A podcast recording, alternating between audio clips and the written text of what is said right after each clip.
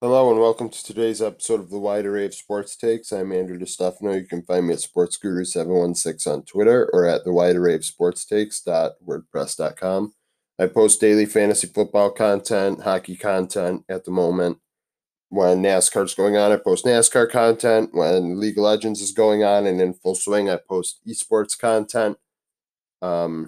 So if you like this, I do post daily podcasts and posts, so come back tomorrow if you enjoy it. If you have any criticism, please tell me so I can better make my episodes so more people come back for more content. So, as I said Monday, today I would give out my fantasy injury report. I would go over the injuries of the week and what you should do about it. There are some significant ones here. Tyler Murray is probably going to play, but he is banged up. Julio Jones, I said a few weeks ago, people should trade him. If you haven't traded him yet because you're really relying on him, you have to understand once he looks healthy, trade him because he is coming back banged up every week. And he's never going to get fully 100% before the end of the year. And it's going to cost you. You have a chance to have a top 10, 15 wide receiver in return for a guy that you don't know if he's going to play or not. I mean, you could take advantage of somebody with Julio Jones right now if you wanted to. Baltimore, like I said yesterday, Ingram and Dobbins are out because of COVID. So that means Gus Edwards becomes the standard back and Justice Hill becomes the PPR back. Whether they run the ball a lot is up in the air. But those are the options as a result, if they do play, because more players test positive every day for Baltimore. Mark Andrews is also questionable, but he should play. John Brown is not practicing after the bye week. That's concerning. I don't know if he's going to play or not this week if he's not practicing after having a whole week off for the Bills. So I would steer clear John Brown this week. Both Chicago Bears quarterbacks are hurt. I would not start Tyler Bray. I would definitely look to a guy like Kirk Cousins, which leads me to Joe Burrow. Joe Burrow's out for the season, obviously, and maybe out all next year. For this year, because Burrow was a quarterback two, a solid quarterback two, you may want to look at Kirk Cousins as your quarterback two. 4 out of the last 5 weeks, he's had more than 20 points. That is good enough for a quarterback two.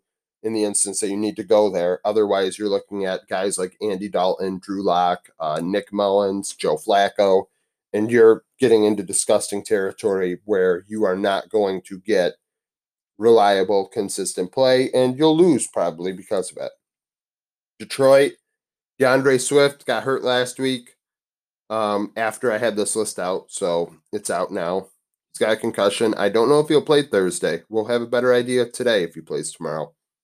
DJ Hawkinson will probably play. Marvin Hall wasn't very important to begin with in terms of fantasy football.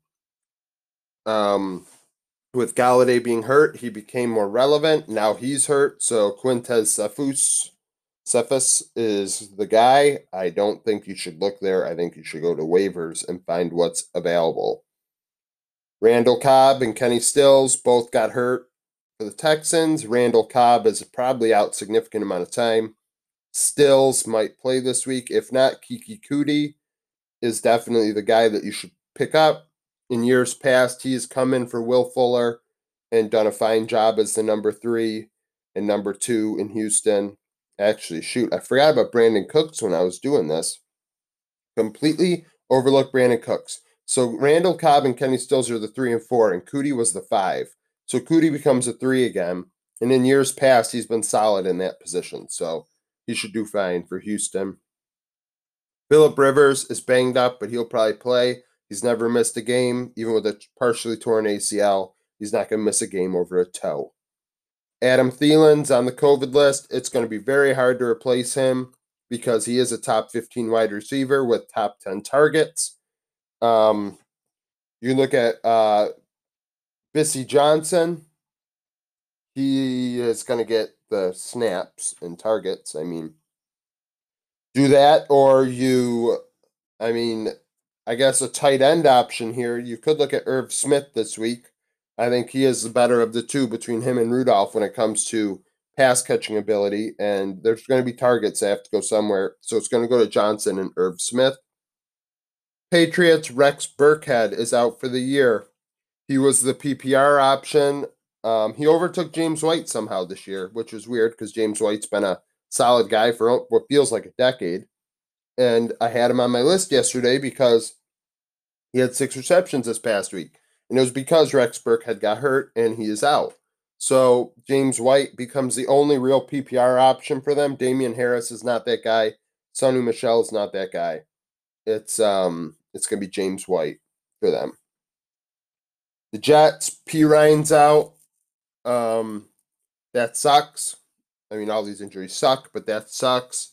The Jets, Frank Gore becomes the lead guy again. And, I mean, as a Bills fan, I know that Frank Gore cannot handle those carries anymore. And he is going to be the guy. And, I mean, I don't know how long he lasts before he's averaging like 3 yards a carry or less. The Jets were already very bad. And P. Ryan at least offered a little bit of a home run ability and a PPR option for them. And now he does not. I mean, Frank Gore does not do that. Josh Adams does not do that. This is an opportunity for a really young player or a player that hasn't had an opportunity around the league that's sitting on a practice squad to get playing time is with the Jets this year with these injuries. Pittsburgh, Juju is banged up. He'll probably play tomorrow, but if I was an owner, I would expect him to have less than what's projected. I mean, they have so many wide receivers, so if he's hurt, I mean, James Washington becomes more of an option for them, and Juju just becomes a decoy. With Chase Claypool and Deontay Johnson also, like, there's too many guys to throw the ball to. So when a guy comes up lame, I mean, he'll play, but he's not the game plan. Greg Olsen, if you're relying on Greg Olsen, you're in trouble. This almost only helps you that Greg Olsen's out for the season. If you want Will Disley or Jacob Hollister, you can go with that. I mean, Olsen was only a matchup-based tight end at this point, in my opinion. So it's just one less option for matchup-based Russian roulette at tight end. You go Schultz, I said yesterday.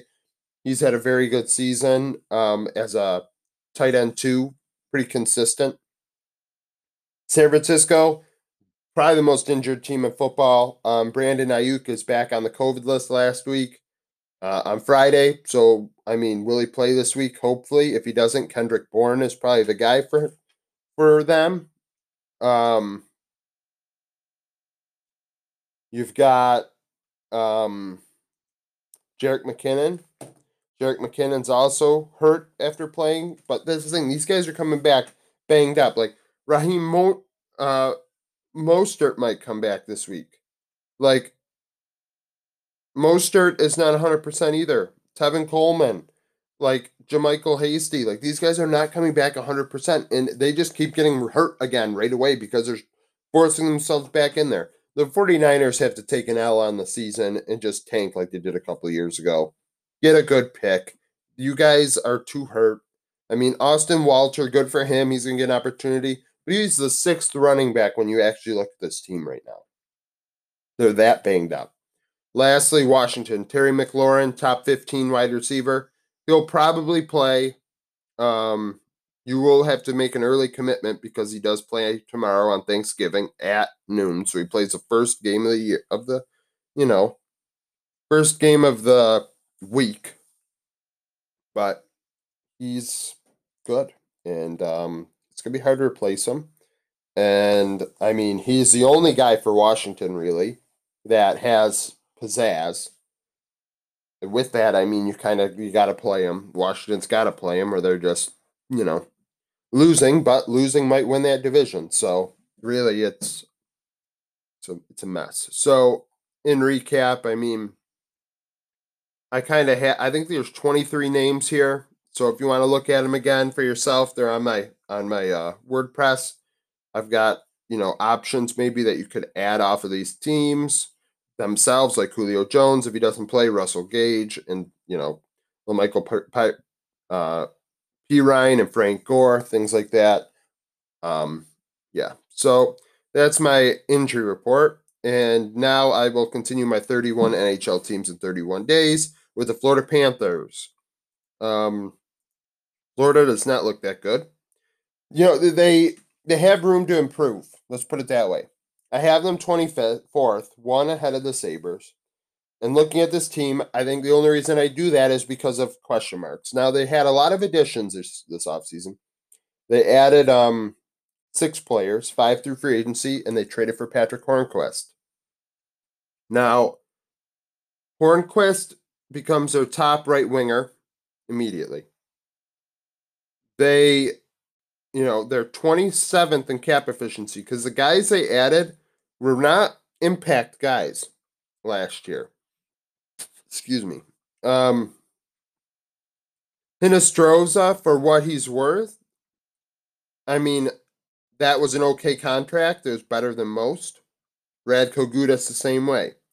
Alex Wenberg had a really bad year last year, so he's, I mean, the contract doesn't look that good when you look at how he did last year. Can he perform better, maybe? In the setup I have here, I think there's a possibility for that. But guys like Verhage and Lomberg, I mean, I think they are limited options, and I don't think they help Florida that much. I mean, looking at this team, Noel Achari is their number 2 center. I mean, yes, you could say Hinostroza can play center, Verhage can play center, you know, Borgstrom can play up, Lindell can play up.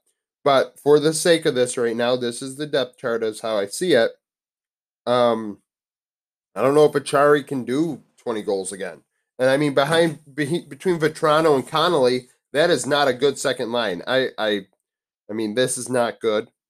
It's worse than Buffalo. But looking at their bottom 6, okay? So Borgstrom, young, unproven. Lundell, rookie, 18 years old. Tippett, young, rookie. That's where this, and Wenberg with his off year last year, and, you know, we don't know what that means. There's unknowns in this bottom 6 for sure at those spots. And I think with that comes an ability to improve. Like right now at the base, they are 25th, 4th. Said that twice, it's 24th. So do they have room to be like 20th? Probably. I don't think they have enough room to make the playoffs, not in the Atlantic Division. So with that, I think this is kind of like they're in the 20 to 24th range, and they're only going to get better. Like this is, you know, the opportunity for the young guys to get better, even at the AHL level. Sorella and Luosterainen. I mean, I don't know how to say this guy's name. These 2 guys are probably going to push for a role on this team. I mean, they'll be first call-ups. Even they love Finns, and I love Finns. But, like, these guys will push for spots, but there's too many one-way contracts up here in the Panthers, like, game day roster to really, like, force a role. But they will try to compete for one. If Lindell comes up and is not ready, I could see one of these guys making the team. Same thing with Borgstrom, because Borgstrom has struggled at the AHL level sometimes. I mean, there's a lot of young guys that they can play in the bottom 6, and I think that leaves them with an opportunity to improve, especially with a guy like Wenberg. If he's between 2 guys like Lindell and Tippett, that provides him an opportunity to have an offensive line that can play like fourth line minutes, because I think this third line of Verhage, Borgstrom, and Hinostroza is more of a shutdown line. You could say, oh, switch Borgstrom and Achari, but Achari is their second best center right now. Defensemen, it's all veterans. Stralman is their 7th best defenseman after adding Gudas, in my opinion. They don't have many left-sided defensemen. You could put Stralman in the top 6, play him on his offside. For the sake of this, I don't do that. I do it based on what position they are. Stillman is their 3rd best left defenseman. They really don't have that many left defensemen down in the minors either. I think like Tommy Cross might be the next best left defenseman, and that's very bad, a career AHLer. So Keeper and Prisky are the first 2 call-ups. Goalies, Bobrovsky, pretty much. We know what he is. He had an off year last year. Big money. We'll see if he can perform. Dredger did okay in backup role. Montembeau still has room to improve as a rookie, and he'll be the starter in the AHL with an opportunity to, you know, improve and get playing time to maybe take over this role from Bobrovsky when Bobrovsky's contract eventually ends or they buy him out, because that is a terrible contract. So, yeah, the Panthers I have 24th. I think they have room to improve with this bottom six and their top call-ups. You know, there's a lot of young pieces there that eventually you hope that would play in the top six in a couple of years, but right now cannot because they're so young.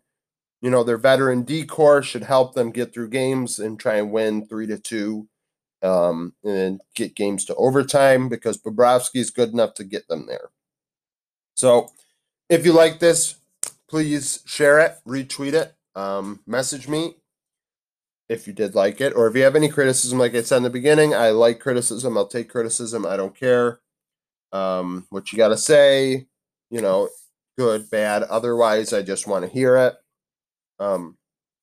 And I'll be back tomorrow with, I think, the LA Kings is my 31 and 31, and my fantasy rankings. I have to be out before 11 because of the Thanksgiving game. So thank you for listening, and I hope that you're back tomorrow for more content.